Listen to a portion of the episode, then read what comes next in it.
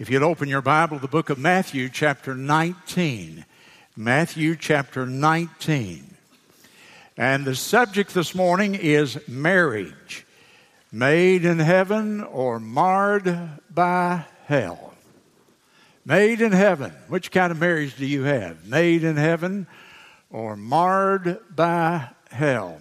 I preached on marriage a few weeks ago with the idea of uh, positioning ourselves, our ministry here, on the so called gay marriage issue.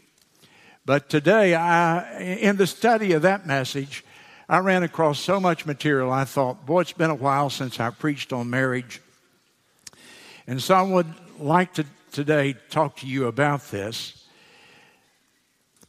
Marriage made in heaven or marred by hell in the book of Matthew, chapter 19. And if you would stand with me as we show our respect to God's word this morning and follow as we read a few verses, Matthew 19, verse 1. And it came to pass that when Jesus had finished these sayings, he departed from Galilee. And he came into the coast of Judea beyond Jordan. And great multitudes followed him. And he healed them there. The Pharisees also came unto him, tempting him, and saying unto him, Is it lawful for a man to put away his wife for every or any cause? And Jesus answered and said unto him, Have you not read that he which made them at the beginning made them male and female? And he said, For this cause shall a man leave father and mother, and cleave to his wife and they twain or two shall be one flesh. And wherefore they are no more two, but one flesh. And what therefore God hath joined together, let no man put asunder. And you may be seated.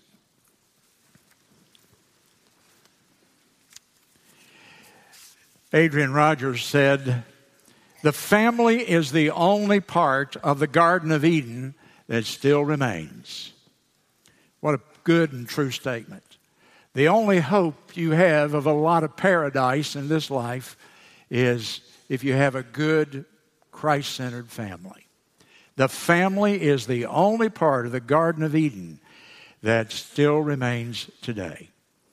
And yet I know that Satan has turned all of his artillery on this institution that we call family, that we call home. And all the artillery of hell is pointed at your marriage and at your family today, my friend. Government policy has become, to a great extent, anti family and anti marriage. And the culture itself no longer values marriage, it's not the highest value for us. In the King James Version of the Bible, which I use, there are 31,102 verses in the whole Bible. And if I look up in my concordance the number of times it refers to marriage, it's interesting. Only about 19 different references to marriage. If marriage is so important, why don't we see it mentioned more frequently in the Bible? Listen closely, I want you to get that. If marriage is, um, is as important as I'm going to preach that it is, why isn't it mentioned only 19 in 19 verses out of over 31,000 verses? Well, I'll tell you why you don't see it mentioned more is because, as they just sung so beautifully, the theme of the Bible is redemption. The theme of the Bible is personal and individual redemption people getting right with God and getting the Holy Spirit into their life. Well, so the message of the Bible is you live your life according to the Word of God. You come to know Christ and have a relationship with Him, and then after you know Christ, you live your life to please the Lord and you live it to be in obedience to the Scripture. And here's the reason you don't need more teaching on marriage in the Bible is because if you will do those things I've just described, then most of your marriage problems will resolve. And if you end up with a message that has been marred by hell and there's all kinds of trouble in that marriage, I can tell you this somebody, one or maybe even both, are not living a life that a redeemed child of God should be living. When Jesus Christ is central and both parties are close to Him, by definition, both of them will be close to Him. If both of you will say, I'm going to give my life to being close to the Lord, I'm going to obey him, I'm going to obey him and live for him, then by definition, two things that are close to the same thing are going to be close together, are they not? And so you're going to be drawn together by the very fact that you live for the Lord. And, and so there's so many principles in the Bible, they may not, the word marriage might not be in the context, but the idea is certainly applicable to marriage. For example, in the Great Commandment, the, Lord, the Bible says that we're to love our neighbor as ourselves.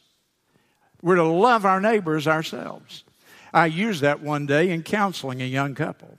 Do you know what the Bible says? It says to love your neighbor as yourself. And they looked at me sort of blank.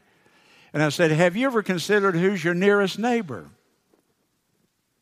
Well, it's not the guy that lives in the house next door, it's the one who sleeps in the same bed.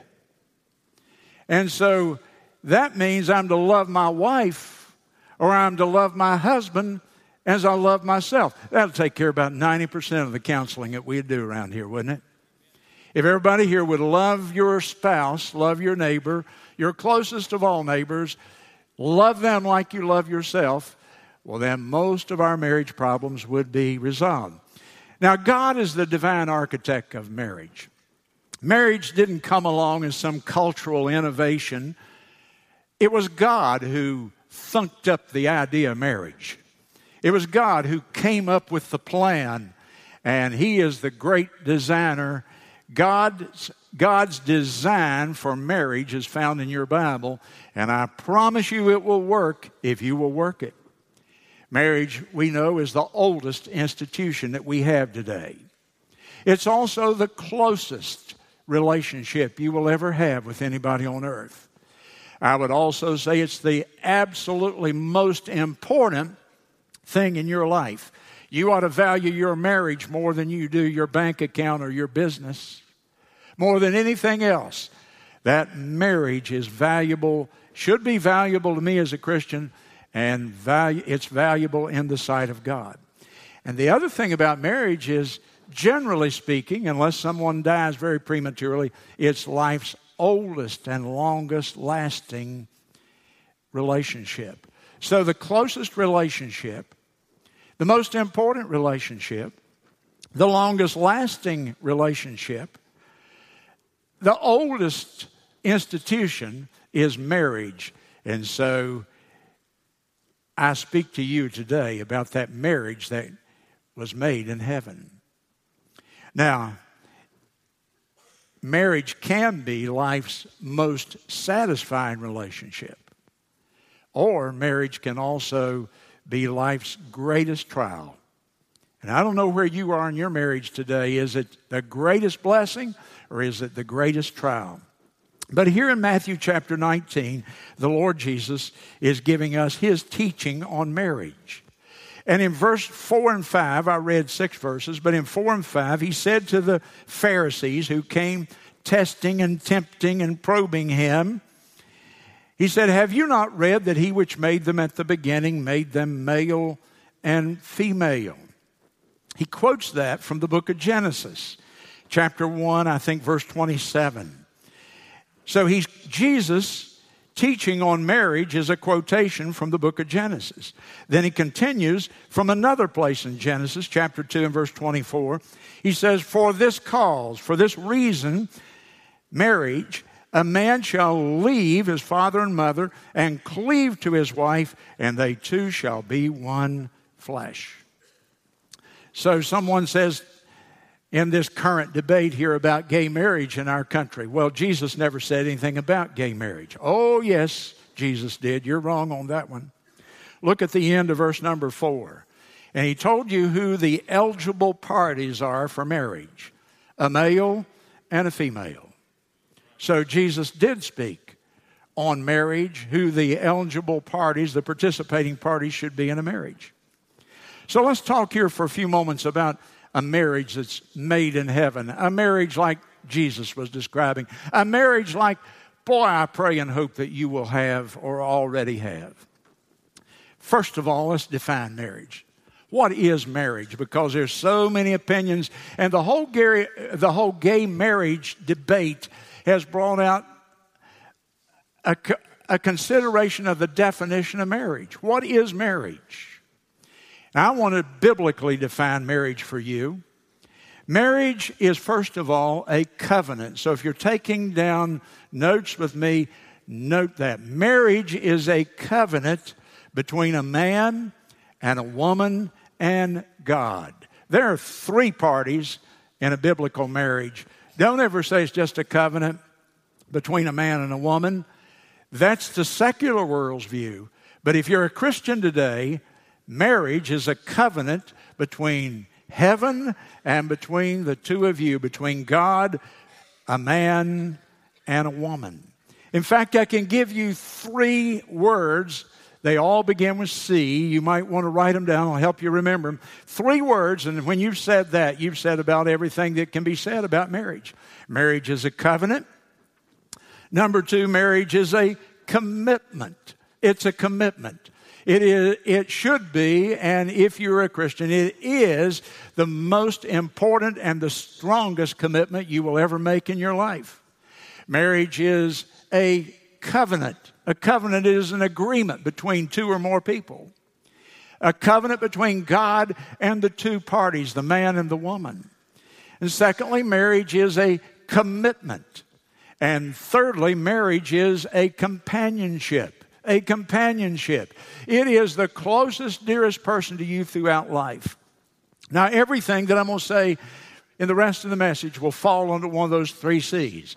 It's either a covenant, or it's a commitment, or it's a companionship that we have together as marriage partners. We go back when, when they asked the question of Christ about marriage. In their mind, in the context, the history of that day, they were thinking of something like this. And there's a word that they thought about that we don't use today. A Jewish wedding had something called the ketubah, K E T U B A H. What was the ketubah? The ketubah was a, an agreement. In fact, the word in Hebrew means a written thing, a written thing. And to protect women in those days, and you'll hear ignorant people say, oh, the Bible didn't care anything about woman, women. You're wrong again. It does. And in those days, to, com- to protect the rights of a woman, when a young Jewish man and woman were preparing to get married, the man signed something called the ketubah, the written agreement. These are actually written out. This is a looks like a document. It was a legal document of the day. And if you'll look online or somewhere and put in the word ketubah, you'll see pictures of ketubahs that have survived from antiquity. Beautiful, beautiful documents that they framed and hung on the walls in their houses 2,000 years ago. The tradition is that old. What was the ketubah?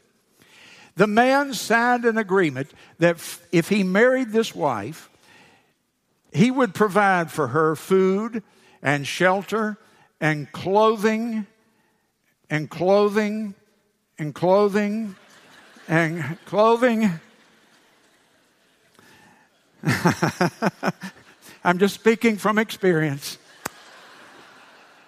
Now I'm in trouble. Whew. Lordy mercy. Norma and I have been happily married for 48 years until today. I just blew it. I can always remember it's 48 years, or was it 47? It's either the year before or the year after Tori was born. I can't.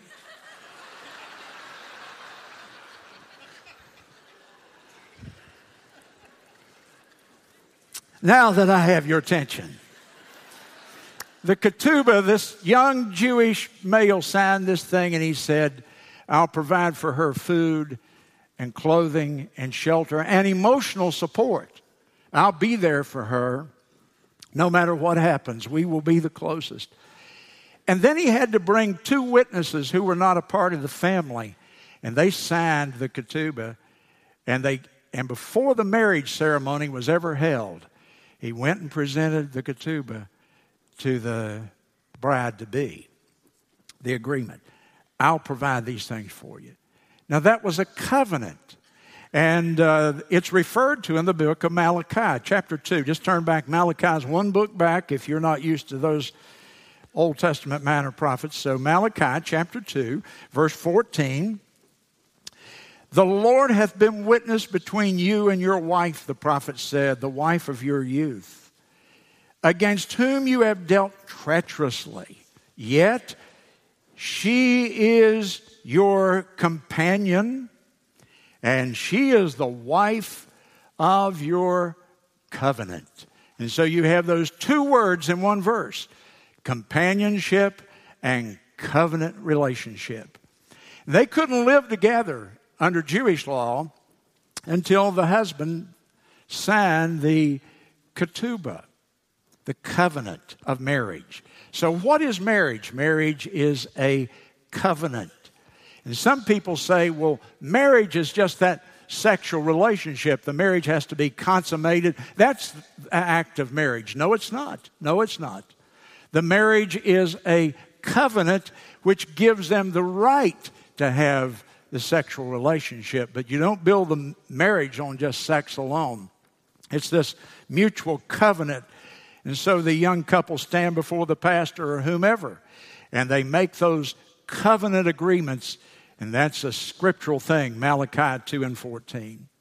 Now, Jesus said in here something else that we've used many, many times. We use it in our counseling. I use it in messages every time I preach on marriage because I know that people either don't understand or forget or are not listening or whatever. I was talking with a man who's a really spiritually mature gentleman here in our church, and we were talking the other day about marriage. And he said to me these words You know, Genesis 2 24 and Matthew chapter 19 and verse 5 say just about everything that can be said about marriage. God, in His infinite wisdom, condensed it into those verses. Look at verse 5, quoting uh, Genesis 2 24. A man shall leave his father and mother, and he shall cleave to his wife, and the two shall be one flesh. And three words there say it all leaving and cleaving and one flesh. And so Jesus taught these three concepts that will make your marriage a marriage made in heaven. And if you violate them, it will be marred by hell and evil itself. Number one, your marriage is your priority. That's what he was saying in verse 5. Leave, leave. Your marriage is your priority in life. Your parents are no longer the priority in your life. Your marriage, your mate, your spouses, your, your new partner. I know marriages in this church that fail because children won't leave. In some cases, because the parents won't let them leave more often, particularly with girls. She'll always be daddy's little girl, and he will defend her even when she's wrong. Parents, you let them leave. That's what the Bible, that's what Jesus Christ said. They are to leave. That doesn't mean they have to move to Atlanta. It does mean, though, that you can't dabble and interfere and make their decisions for them. It primarily has the idea if they leave emotionally, they no longer depend upon mom and dad. They depend upon their spouse. They transfer their dependence from mom and dad and their birth family unit to a brand new family unit that's formed. And mom and dad stay out of it. Boy, we end up with a lot of problems here simply because mom and dad trying to run the home. Yes, you have more experience. Yes, in my infinite knowledge, I could help them. Sometimes they don't ask for it. But God said, You let them leave. You encourage them to leave. You stay out of that. If you don't, they will never learn. Parents, that's hard to do. It's hard for me to do. I had a preacher friend, he said, I stood up there at the altar. My daughter came down that aisle. Man, she was a beautiful girl. Oh, she had on that white dress and her hair had been fixed all day long. Oh, she was the most gorgeous creature I ever saw in my life. And she came down there, and there that boy stood that she's getting ready to get married to. And he said, Then I married them with tears running down my face, and they walked back up that altar. And he said, Bill, it was like putting a Stradivarius in the hand of a gorilla.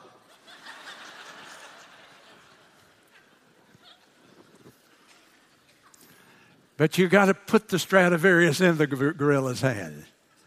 And you leave, you stay out of it. Leave. They are establishing a new family. That's priority. Number two, the marriage is permanent. Jesus said a marriage is permanent. That word cleave like they're glued and nailed together so much so they can never be brought apart. Let me tell you something our culture has taught people. Well, if it doesn't work out, you can do it again.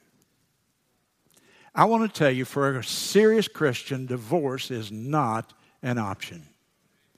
For a serious Christian, divorce is not an option. Now, I will quickly say the Bible permits divorce if there's fornication, if there's desertion, 1 Corinthians 7 and 15, yes, there are situations where divorce is approved in the scripture. It's not encouraged in the scripture. It's always better for reconciliation, but the scripture allows it. Jesus said here, for the hardness of your hearts, down in verse 8. Sometimes sin is so egregious and so much damage has been done that uh, the Bible does permit it. But here's the point it's not an option. If you're going to work on a marriage that's broken, get that off of the table and get it off of the table first. I've wasted months of my life talking to people who, in the back of their mind, they didn't have any serious intention to solve their problems. They were thinking, well, if this doesn't work, I'll get a divorce. And here, here's the point as long as there's an option to get out, there will not be that wholehearted commitment that's needed. Let me say it again. As long as there's an option to get out, the commitment will be, you'll be pulling your punch. The commitment won't be 100%. Close your mind to that option. That's, except in very unusual circumstances. Divorce is not an option. And if it is, you'll be thinking, well, somehow we can get out of this. No, marriage is a lifetime commitment. And so, marriage is your priority. No matter how long you've been married, as long as I have, or you just got married six months ago, your marriage is your priority. And your marriage is, your, is permanent. And the third P here is your marriage has a purpose. In fact, it has two purposes. Purpose number one to reproduce, to be fruitful and multiply. Now, I'll give you a little bit, this is marginally an opinion, but it's still, you know, it's true. Here's the Lord said, multiply. You haven't multiplied if you have one. You haven't multiplied if you have two. Multiplication kicks in at three. So um, y'all just take that home and smoke on that a while. and, and we laugh that off. Let me tell you what's happening. The birth rate is so high in the Muslim world, and the birth rate is so high in Latin America and among Hispanic, the Hispanic cultures, that you know what? the people that founded this country are becoming a minority. And the birth rate is so low in America that when Social Security started out, there were 13 people paying into the system for one person to retire. And right now, it's three to one, and within 10 years, it'll be two to one because we ain't having any babies. We've decided one is enough, or two is enough, or none is enough, or whatever. And I, am not applying that to anybody here individually, but I'm just telling you, as a culture, our birth rate has fallen to the lowest level it's ever fallen to in Western Europe and in the United States. So God says, I want you to have some babies, however many He gives you. And so the pur- purpose of marriage is your priority, marriage is permanent, and marriage has a purpose to reproduce the species. And secondly, companionship. Genesis 2 and 18, just jot that over there in your margin, but it is not good that man be alone. It's not good. So the Bible is for marriage as defined here. Now, God's arithmetic is a little different than ours. Look at chapter 19 again and verse number 5. They shall be one flesh. And so here's God's marital arithmetic. Marital arithmetic is this 1 plus 1 equals 1. 1 plus 1 equals 1. God says, Here you are, a male, a female, a man, and a woman, and you come together not to be two, but to be one. There is this unity that's emphasized one flesh. One flesh means physical unity, and I talked about that in the last message. The conjugal union, we call that. Conjugal means joined together. The man and the woman are joined together in one flesh. The heart of marriage, of course, we know is the sexual union. Hebrews chapter 13 verse number 4. Marriage is honorable in all and the bed undefiled, but whoremongers and adulterers God will destroy. So he says the place for sex is within the marriage bond. And uh, the Bible limits it to that, but it's a wonderful thing. Our Creator made us sexual creatures. He designed the male and the female body to be complementary and, and correspondent. And so the Bible makes a strong case for this physical unity, the marriage bed.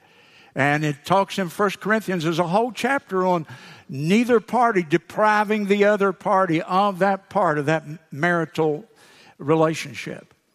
But in God's marital arithmetic of one plus one equals one, it's not only a physical relationship, but secondly, it's an emotional relationship. It's companionship again. It is not good for the man or the woman to be alone. And so God said, I'll make a helpmeet. And the word helpmeet there has the idea of a companion. And so your marriage partner ought to be your best friend on the whole earth. Are y'all friends when you're married? Well, you, you were good friends before. kind of close when you could be, weren't you? Well, why not that continuing? Marriage, your marriage is your emotional support base. There's one person I can always count on to encourage me, and that's my wife, Norma. Boy, she's good at that. You don't realize how much that means to me. But you talk to Norma, I've never preached a bad sermon because she's my friend. She's my closest one on this earth. And it's always got to be like that. She's my most loyal friend. She is my most trusted person. She trusts me, and I trust her. We don't have two bank accounts because we're one flesh. We don't seek independence because we're one. We're one. That's the way it's got to be on everything. We're one economically, we're one emotionally, we're one physically. And so I love her. We trust our spouse. Boy, so much of the counseling we end up having to do is because trust has been broken down. But one partner has proven, or maybe both in some cases, have proven not to be trustworthy. Are you trustworthy? So your partner can have absolutely uh, no fear of you ever betraying them on anything. You're trustworthy. Are you kind? And all of us have those moments when we're irritable, when we bite at somebody. And too often, it's not the people in our public life out in business, it's that one that loves us most and we snap at them. But that's, that's wrong. That's wrong. That person, if I'm going to have that emotional closeness and that true companionship, I've got to love my wife or husband. I've got to always be kind to them. If I snap at them, I ask their forgiveness and I make it right very, very quickly. I've got to be understanding. I've got to listen to them. I am the primary, my responsibility is to be the primary encourager of Mrs. Norma Monroe. And her responsibility is to be a primary encourager of her, her, her husband, Bill Monroe. It's like this Norma, I have your back. And Bill, I have your back. And it doesn't matter what's happening, I'll be there with you. That's what I mean by emotional unity. The source of encouragement. Look again at that passage in Malachi 2:14. She is thy companion. Companion. The closest, most trusted, most encouraging relationship. I owe it to my spouse. And then there's a third source of unity for the Christian marriage, that one flesh relationship, and it's a spiritual part of us, the spiritual union. And so the physical union is conjugal, the emotional union is companionship, the spiritual union is convictions. We believe the same thing, we have the same faith, we have the same values, and we have the same morality in our life. 2 Corinthians chapter 6 says, Don't be unequally yoked together with unbelievers. Meaning, a Christian should never marry a non Christian, no matter how many other good qualities they have. Why? Because at the very core of our being, we're spiritual people. And the Bible forbids me to yoke to form that closest of all relationships with someone who has a different value system, who worships a different God, who has different convictions about their soul. Somebody said if you marry the devil, uh, or pardon me, somebody said if you marry an unsaved person, you'll have the devil for your father in law. And that's true.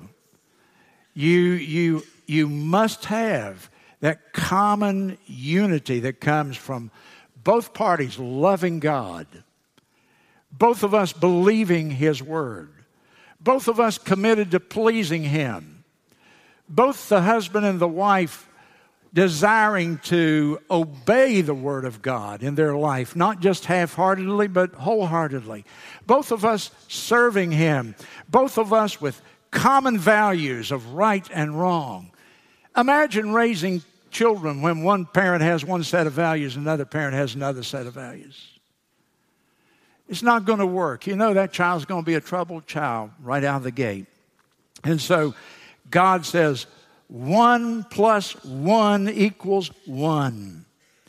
That we leave, that's our priority to form a new family. We cleave. We absolutely are committed for life. And then, thirdly, we become one physically, we become one emotionally, we become one spiritually. Always there for each other.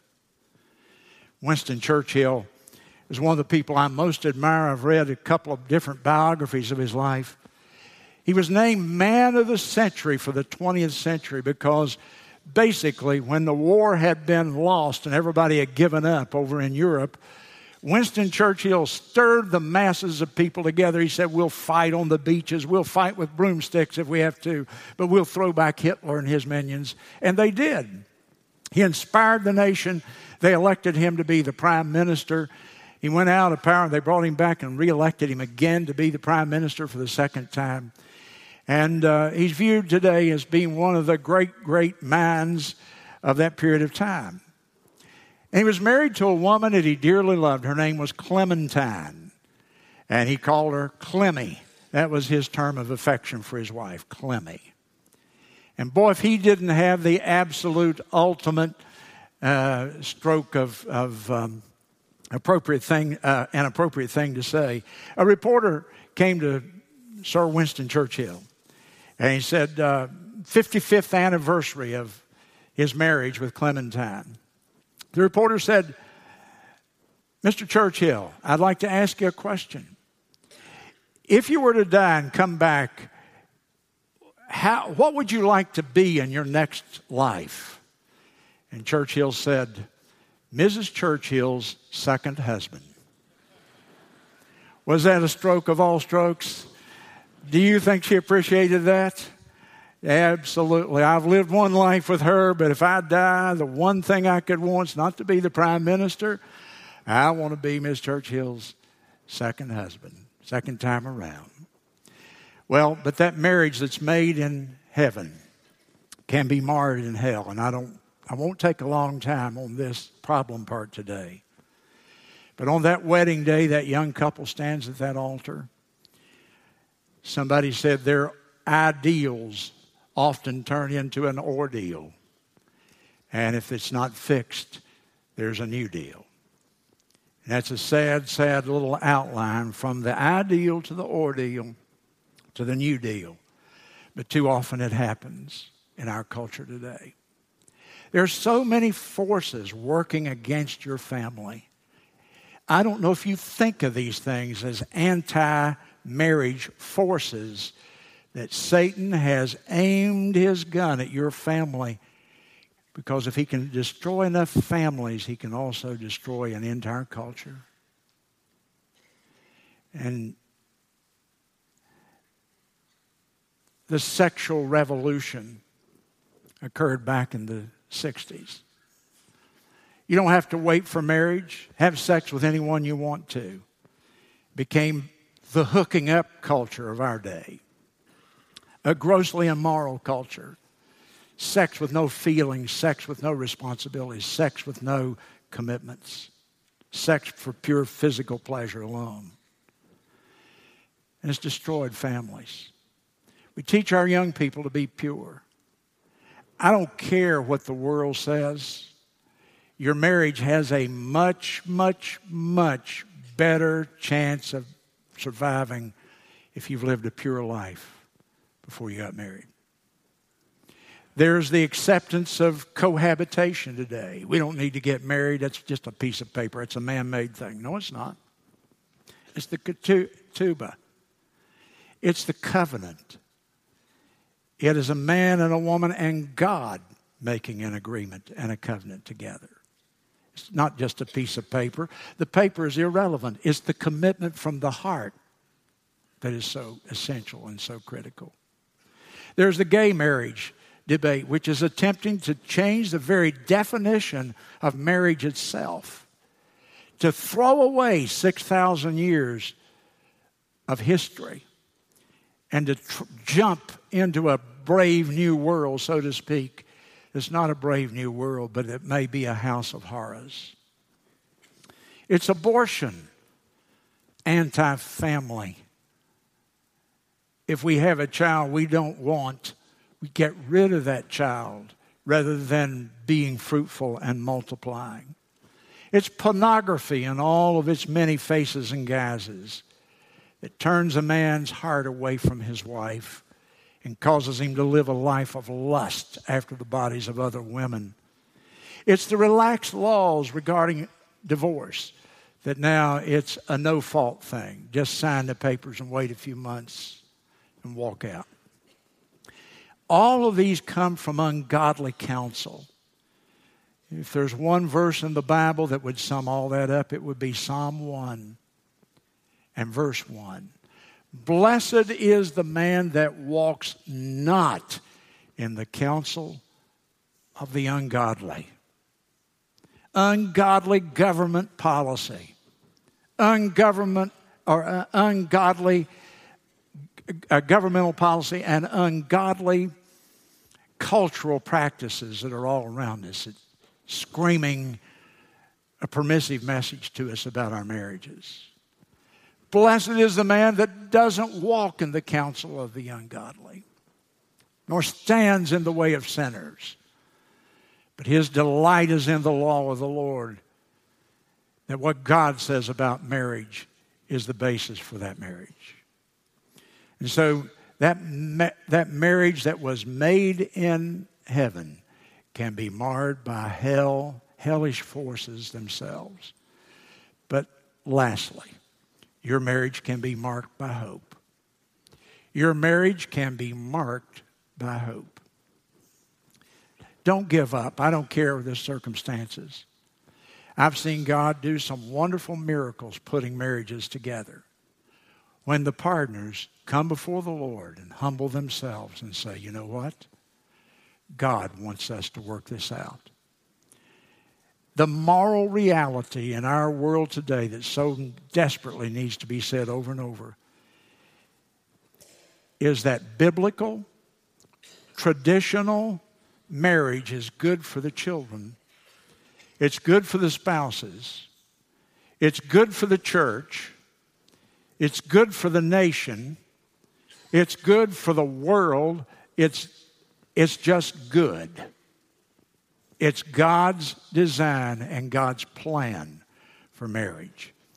And you today, my friend, you have to decide which voices you're going to listen to. Are you going to get your philosophy of marriage from the world and its philosophy? Or will you listen to the voice of God in the scripture? Will you listen to ungodly friends who are unspiritual who are saying, just ditch him or her? Or will you listen to the voice of God that which God hath joined together, let no man put asunder. And begin to work and grow and develop maturity as a person, spiritually and emotionally. And God can work through you and solve your problems. Our heads are bowed and our eyes are closed.